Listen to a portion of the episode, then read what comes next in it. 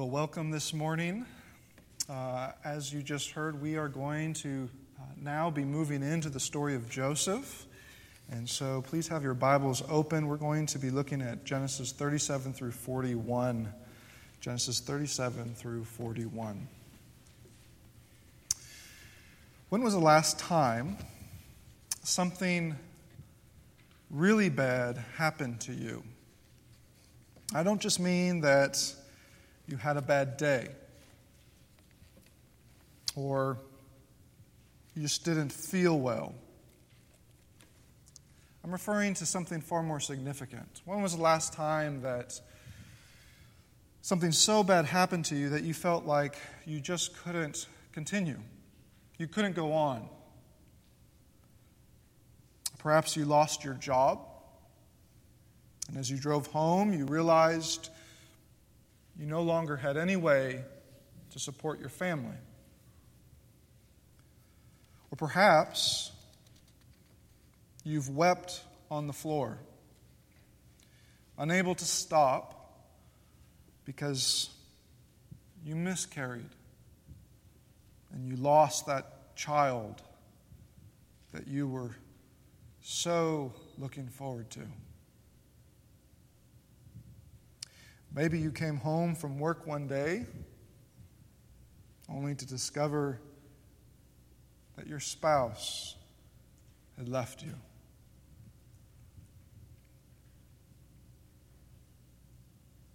In those moments, it's as if, isn't it? A black storm cloud just hovers over your head following you around, unrelenting and without mercy. The pain, it feels so unbearable. The hurt just feels unpardonable. And the shock, well, it's just unforgettable.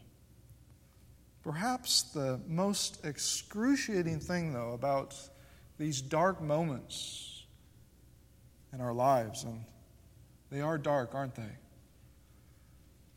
Perhaps the worst thing is that sometimes you feel like God, He's just not there anymore.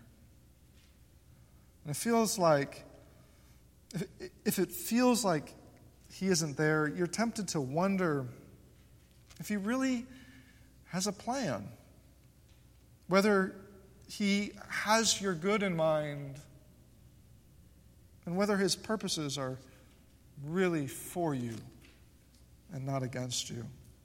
What are we to do as Christians, as followers of Christ? What are we to do in those moments?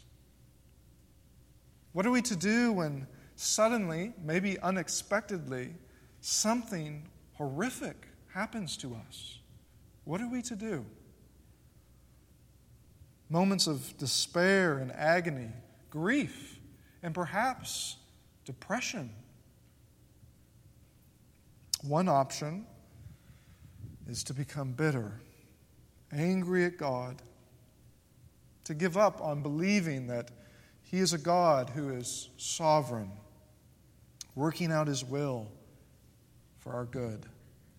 But there's another road, there's another option, one that I would encourage you to travel down instead as hard as it is. In the midst of your grief, in the midst of your pain, you pray to God that though you don't understand why this is happening and why He has brought so much calamity into your life, you will trust in His sovereign plan for you because you know, even if you don't feel it, you know from Scripture that He has your good in mind and that He is with you. Few take this road. I mean, as you look out, I think all of us could think of friends or family that we have known. One moment they were praising God, and the next moment, they're gone. They don't want to have anything to do with Christianity. Few take this road of trusting in divine providence. Most, in those dark moments, hate God. They distrust God and they walk away from God. But those who press on, as I am encouraging you to do, those who press on do so not because they can see ahead any better. And listen to this. This is really important. You don't press on because somehow your vision is somehow better than the person who abandoned the path. No, the, the stormy fog is still there. It still blinds you as much as the other person.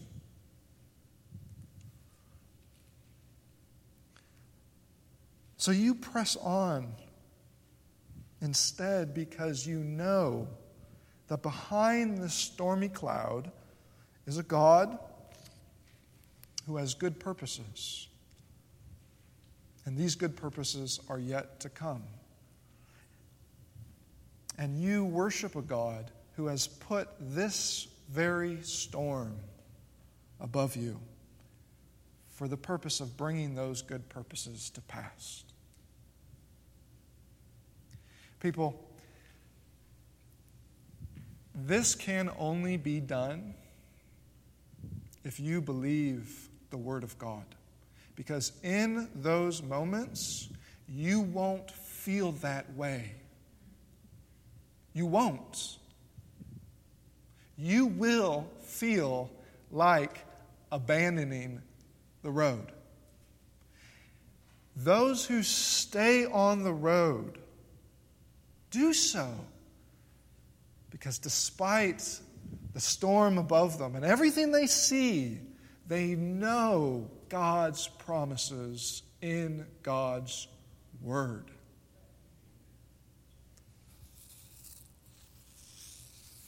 Isn't this exactly what the story of Joseph teaches us? It's a wonderful story, isn't it?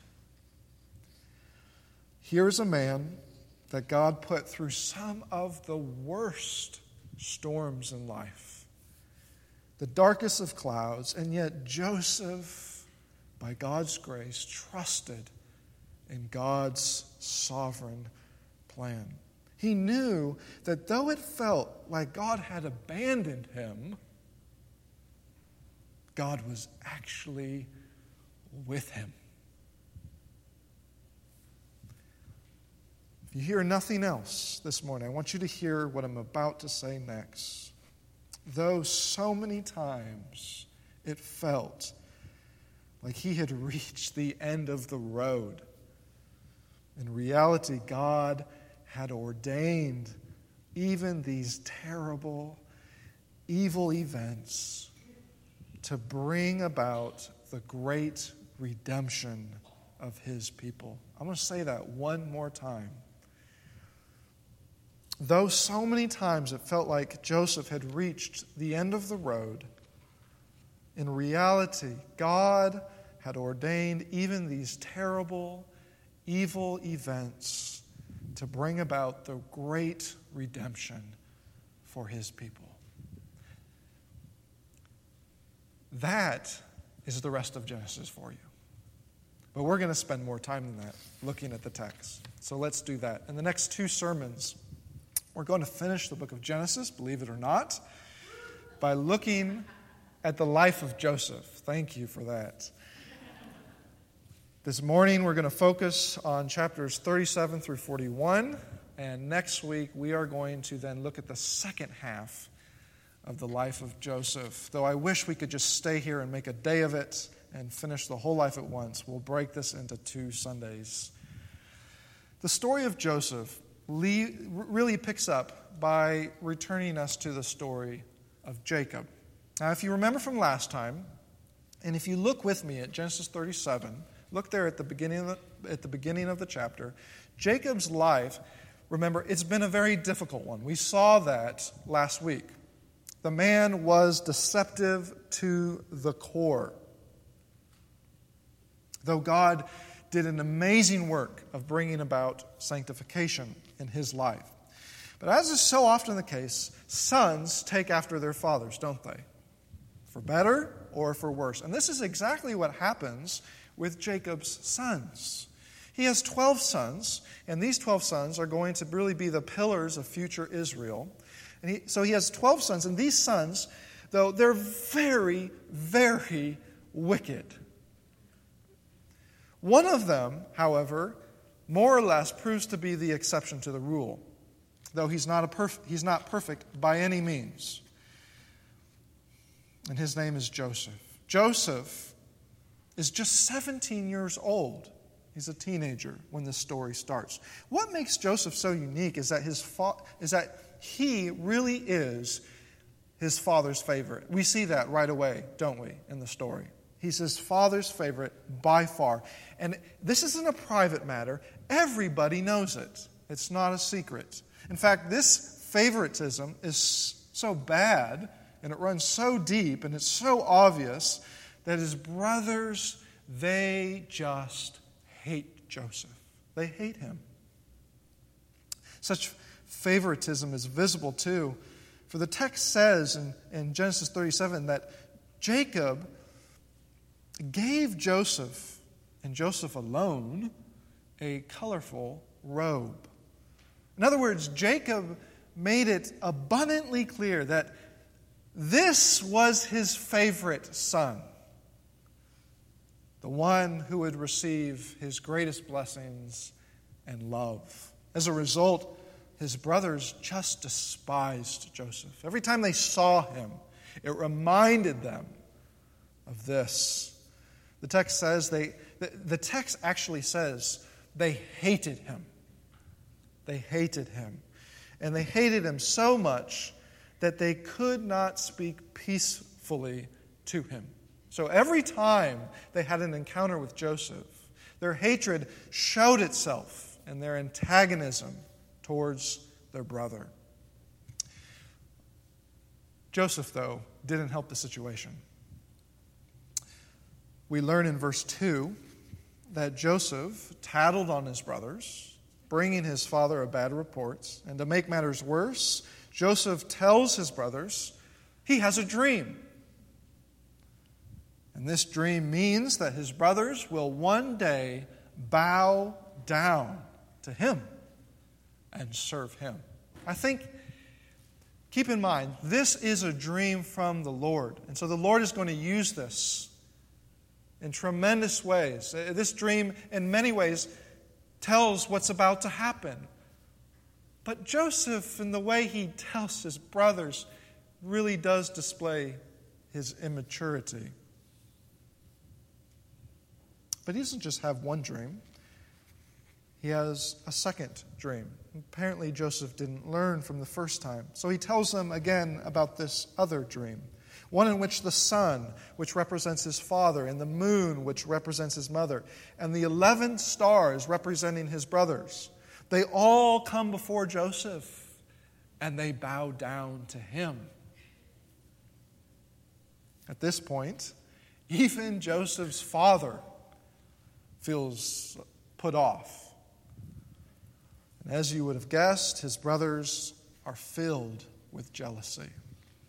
One day, Joseph goes out to the field to meet his brothers in order once again to give his father an update on their progress. I can only imagine that his brothers must have just despised this.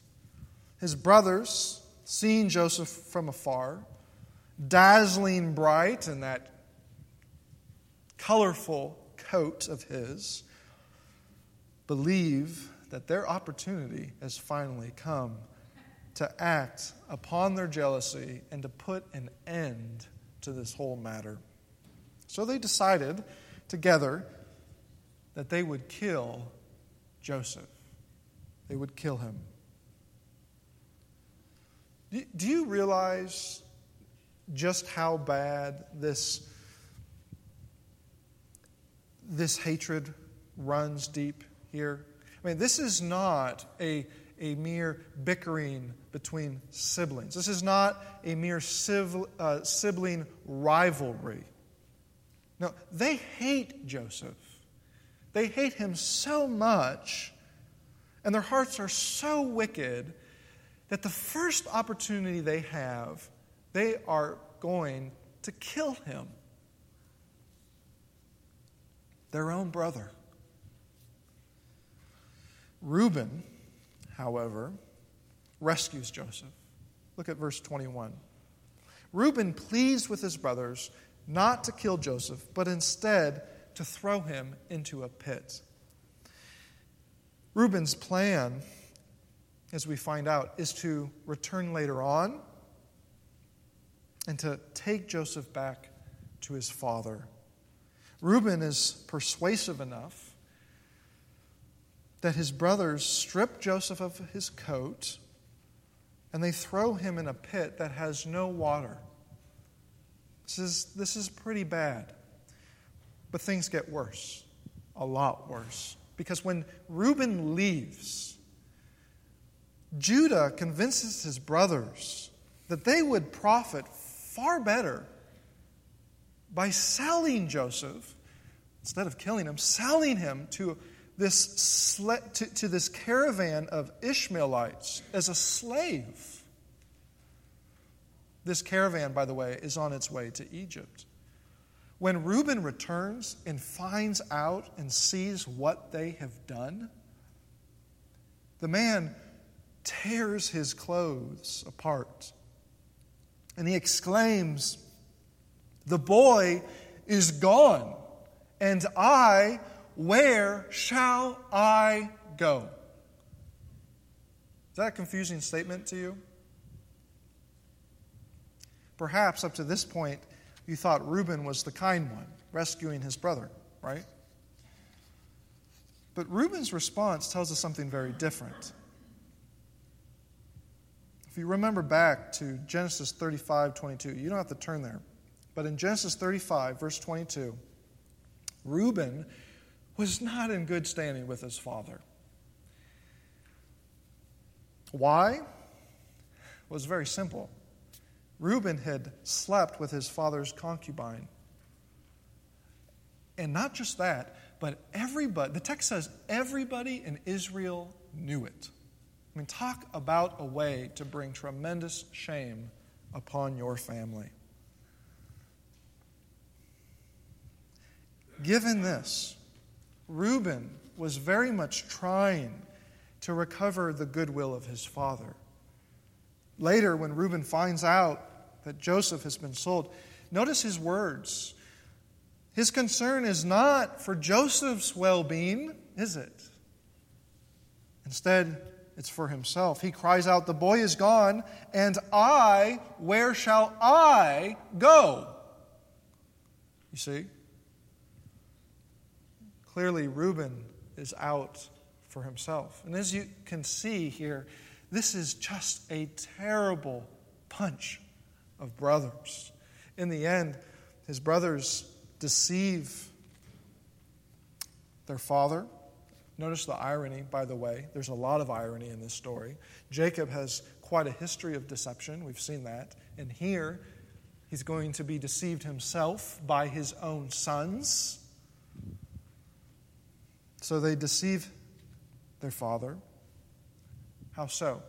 They hold up Joseph's robe, which they had dipped in goat's blood, giving the impression that Joseph was killed by some wild animal. Again, notice the irony here. Do you remember back to the story of Jacob? Do you remember that it was goat's hair that Jacob covered himself in when he pretended to be Esau? They're so heartless at this point that they not only break this news to their father, they put on a charade. They pretend they're grieved with their father too. By the way, we, we don't have time to go into Genesis 38, though I wish we could. But if you want to catch a glimpse at just how wicked Joseph's brothers are, go home today and read this story about Judah specifically and his sons. And you will get a, a glimpse at how wicked this family has become. Well, you, could ima- you can imagine, can't you, how Joseph must have felt? He was betrayed by his own brothers, only to be sold as a slave. He must have thought, I will never see my father again. He's taken away to a foreign land, a people that worship other gods that, that Joseph knows are not true. And rather than being under his father's favor and blessing, instead, he's a slave. But Genesis 39, look there with me. Genesis 39, verse 2, it tells us something so important. Just one small detail. It says that God was with Joseph. In other words, though everything seemed like Joseph's life was now over, God had not abandoned Joseph. God sees to it that Joseph is sold to Potiphar, who's Pharaoh's captain of the guard, and as a result, Joseph becomes a very successful man. Listen, this is Genesis 39, verse 3. I want you to listen to this. His master saw that the Lord was with him, and that the Lord caused all that he did to succeed in his hands. What's the result of this? The result was that Joseph was put in charge of Potiphar's entire household. With Joseph in charge, the Lord then blesses not just Joseph and everything he does, but the entire Egyptian's household for Joseph's sake. And you have to realize that if you were one of the servants in this household, you would have noticed something is changing here. Suddenly, things are going extremely well for this house. It's flourishing. And of all the households in Egypt, this one seems to be rising to the top ever since Joseph came.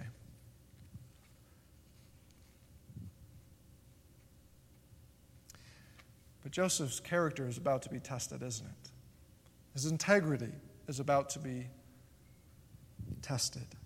Genesis 39 6 says that Joseph, isn't it interesting how Scripture so often, with different men and women, will give us indicators as to their physical looks? It's done that before with Sarah Rebecca. Here it says Joseph was a handsome man. He was good looking. Potiphar's wife, therefore, had to have him. On several occasions, she tried to seduce him, but Joseph refused. Not just once. Do you understand this? This isn't this just, didn't just happen one time. This was a constant temptation. He refused again and again and again, and things kept building. Notice his reasons. By the way, this is just a side note, but in your fight against sin, one of the, the best things you could do is to think through it. Notice how Joseph brilliantly uses his mind in the midst of a very physical temptation, uses his mind to think about what is right here. Number one, Potiphar has put him in charge. So, how could he then betray his master? especially given how much he has blessed Joseph. Number two, Joseph's loyalty is with God. He's a Hebrew in the midst of Egyptians. He serves and worships the one true God. How then could he betray God by doing this, what the text says is a very wicked thing? You see his, his, his thinking through all of this? I love this response by Joseph. It's so revealing. In that moment, Joseph doesn't, I mean, think about all the temptations he could have had in that moment. Joseph, he doesn't use his past trials, how bad things have been for him. He doesn't, he doesn't use that to somehow justify this sin. Isn't that often the case? Things have gone so badly for me, I deserve just this. He Doesn't do that. He also doesn't allow his good fortune now to replace his loyalty to God. In other words, in the midst of all his wealth and prosperity, he does not put his identity in those things or his status. He sees through them to what's more important. But also, he doesn't allow the very strong sexual temptation to have the best of him, does he? Notice on how many levels here Joseph could have somehow rationalized his sin, his potential sin, that is. Instead, Joseph recognizes sin for exactly what it is and in the heat of temptation, he follows God instead. So, Joseph, what does he do? He flees. Always a, probably the most brilliant thing to do in the midst of sin. He flees from Potiphar's wife, literally physically runs away. If that were you or I, perhaps we would have expected God at this point to reward our obedience. Right? That's not what happens, is it? God doesn't necessarily do that, At least not immediately. Potiphar's wife being quite conniving, she lies. She took, takes Joseph's garment and she screams. You see where this is going, don't you? She screams. And when attention is drawn to herself, she then pretends that she, she's the one who's been assaulted. This Hebrew assaulted me. So Potiphar throws Joseph in prison. If, we're to, if we were to finish this story, we might conclude well, this, this is the end. This is the end. The story has, has, has come to a stopping point. There is no hope. Certainly, everything looks as if Joseph has, aban- has been abandoned by God. His circumstances could not be worse. But do you know what the text says next? Look at Genesis 39, verse 21. Genesis 39, verse 21. What does it say again? But the Lord was with Joseph, and he showed him steadfast love. Now, you might be thinking to yourself, if you had not heard this story before, oh, this must mean Joseph gets out of this whole situation, right? Steadfast love from the Lord. The Lord's with him.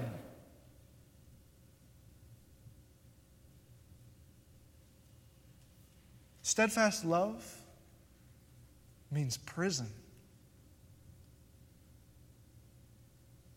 The Lord's with him means prison.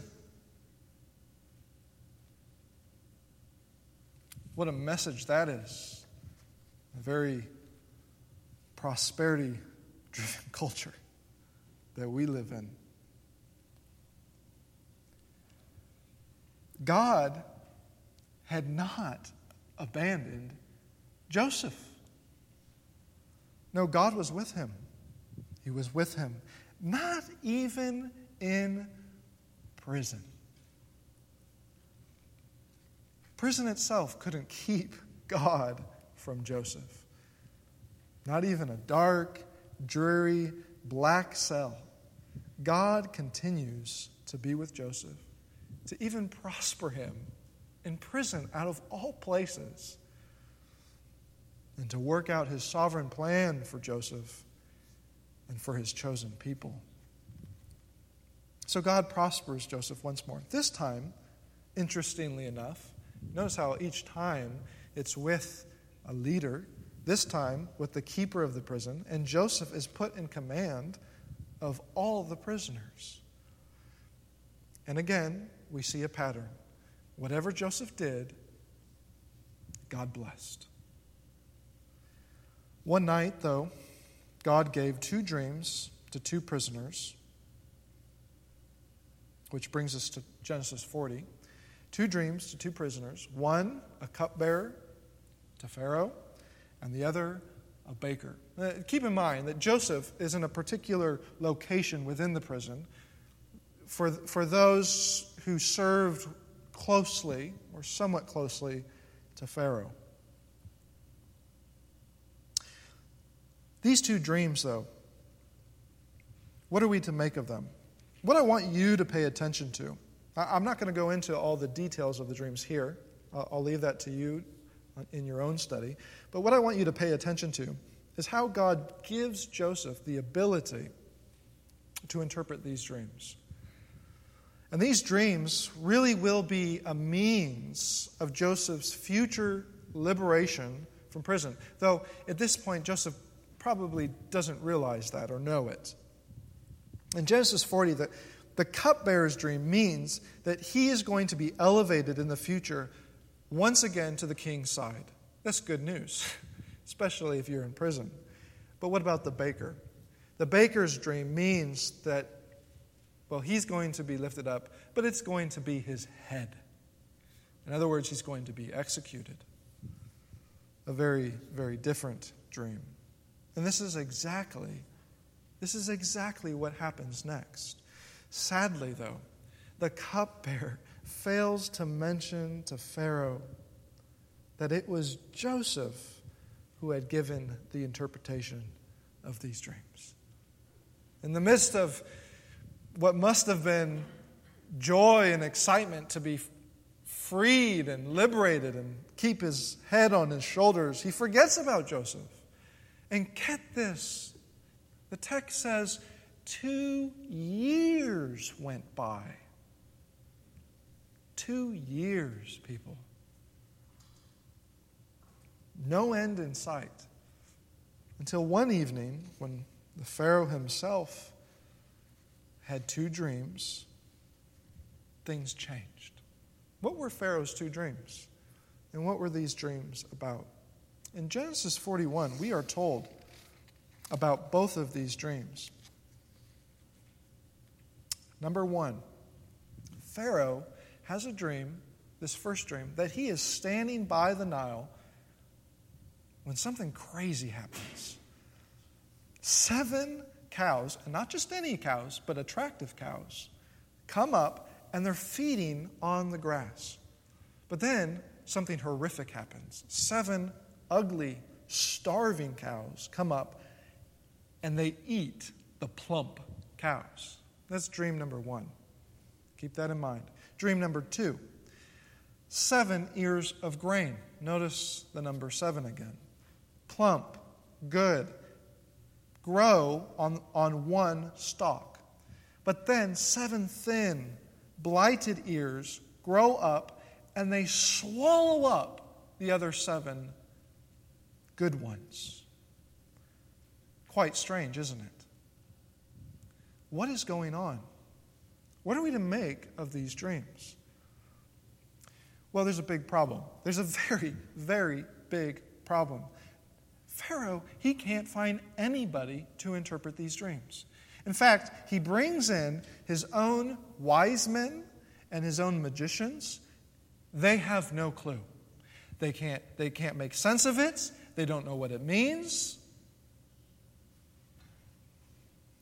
But notice how God works in such small details. Suddenly, the cupbearer he must have been just standing there, and suddenly he, he realizes wait a minute, I had a dream. That's how I got back here. And there's a man who interpreted my dream, and he was right. And his name's Joseph.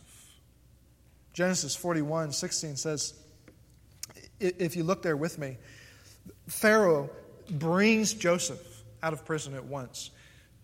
Because perhaps this is the one, this is the man who's going to interpret his dream. And listen to what Joseph says in response. Joseph answered Pharaoh. This is Pharaoh's telling him, Can't, I've had a dream. Are you going to interpret my dream? What does Joseph say in this pivotal moment? Everything hangs on this word, this sentence. What is he going to say to Pharaoh? Here it is. Joseph answered Pharaoh, It is not in me. God will give Pharaoh a favorable answer. You have to understand that Joseph, think of the context he's in. He is in the midst of a very pagan, polytheistic Egyptian world. And this is what he says in front of not just anyone, but in front of Pharaoh himself. Jo- Joseph has the boldness to say that the God that he worships as a Hebrew is the one who speaks and the one who will interpret the dream. God Himself will give Pharaoh the interpretation. In the midst of a world of gods that stood there, it looked pretty, but could not talk. Joseph comes into the room and says, My God speaks. Listen. Pharaoh's magicians and wise men they could not do what the God of Abraham, Isaac, and Jacob will now do. He is the one who gave Pharaoh these dreams, and he is the one who will now give Pharaoh the interpretation. It's apparent that Joseph is a man who trusts not in himself, but in God. And what a remarkable statement this is in light of everything Joseph has been through. So Joseph tells Pharaoh that these dreams, he has the interpretation, and these dreams will mean that there will be seven good years full of plentiful harvest, but after that, there are coming seven terrible years, years of famine. And if Pharaoh is wise, notice his boldness. Joseph can only say this if he's speaking with the authority of God. Joseph says to Pharaoh, appoint elders, overseers, who will make sure that the people are taken care of, prepared, preparing them for what is about to happen, storing food so that they don't starve.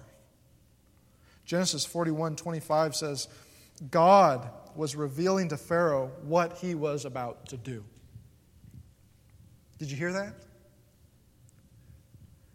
In case you missed it, look a couple verses down at Genesis 41, verse 32. What does it say? It says, The thing is fixed by God, and God will shortly bring it about. This whole thing, famine and all, is God's will being played out. Pharaoh, and now Joseph is right in the middle of it. How then will Pharaoh respond? Pharaoh sees that Joseph, this is such a fascinating verse. Maybe you can go home and study what, what this may mean. Joseph, Pharaoh, Pharaoh, Pharaoh says, Joseph has the Spirit of the Lord. Perhaps Pharaoh's thinking in his own context, but clearly we know Joseph has the Spirit of the Lord. So he makes Joseph the man who will redeem the people by storing up food in preparation for this famine to come. Do you understand how remarkable this is? With the exception of Pharaoh, there is no man in all of Egypt that is now as powerful as Joseph.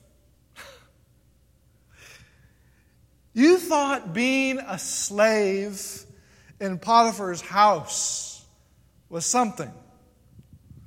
Try Pharaoh's right hand man. Now comes the, the most important question Who is behind all of this? Who is behind Joseph being sold as a slave by his wicked brothers? Who is behind Joseph winning Potiphar's favor, who is behind Joseph being thrown in prison for years and years, who is behind Joseph interpreting the dreams of, of Pharaoh. You see, we only want to look at the good things and say, there's God.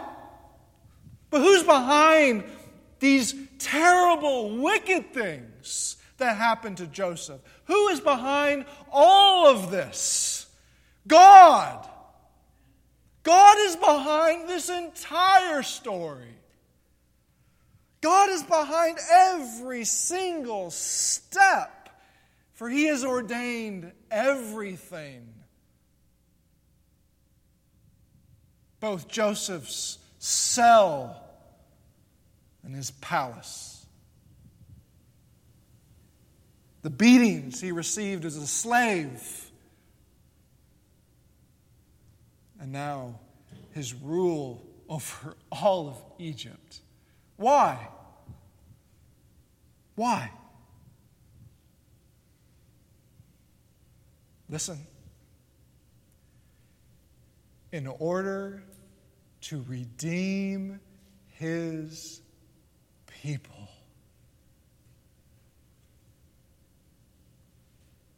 God has put Joseph through hell, because in doing so, it will be Joseph whom God will use to store up food so that not only the Egyptians survive,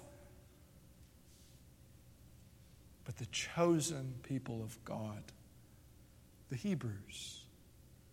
That's where this story is going. Don't you see? Don't you see? God's providence, it is everywhere.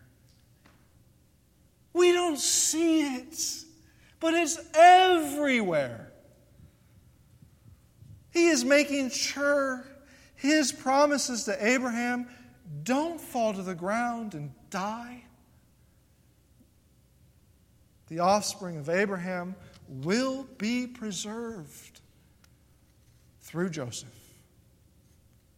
People, if you think the story of Joseph is something you haven't seen anything yet, do you realize that the God who ordained all of this so that his covenant promises to Abraham would continue has done far more for you through Jesus Christ? Joseph looks at you and he is so jealous. Do you know that? Again and again through this story, we hear that the Lord was with Joseph. The Lord was with Joseph. The Lord was with Joseph to make sure his redemptive plans came true, even through evil, evil intentions of others. Is it any surprise then That when Christ comes to redeem us, to ransom, to liberate, to atone for us, he is called Emmanuel, God with us. He is not a God who's far off, distant, uninvolved. No, he is a God who has stooped down. As John Calvin loved to say, speaking like a father, speaking baby talk to his children, making himself known to us. He is a God who has brought about his redemptive plans through wicked, wicked individuals who put Jesus to death on a cross. He is a God who is with us, and He has shown this most by sending Jesus. And so Jesus can say, before He ascends to the right hand of His Father, Behold, I am with you always to the very end of the age.